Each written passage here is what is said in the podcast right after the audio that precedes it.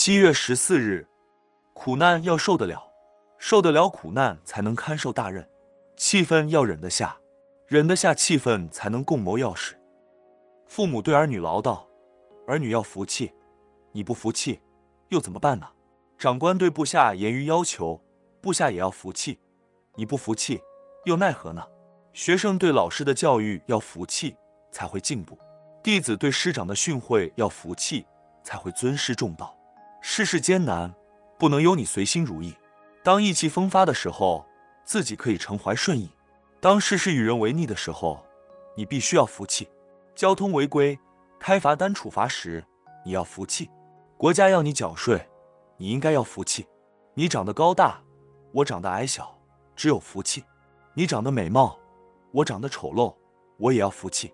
你有财富，有势力，有群众，一呼百应，我除了服气以外，又能如何？运动场上输给别人，要服气，下次再来。法院里判决，你输了。只有服气，花钱消灾。服气只是屈服于一时，但做人要争气，争千秋之气。韩信忍受胯下之辱，他服气，不计较一时，终于能够封侯拜相。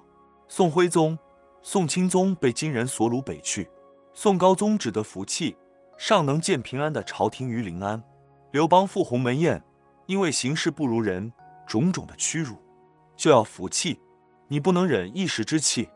哪里能保得百年之身呢？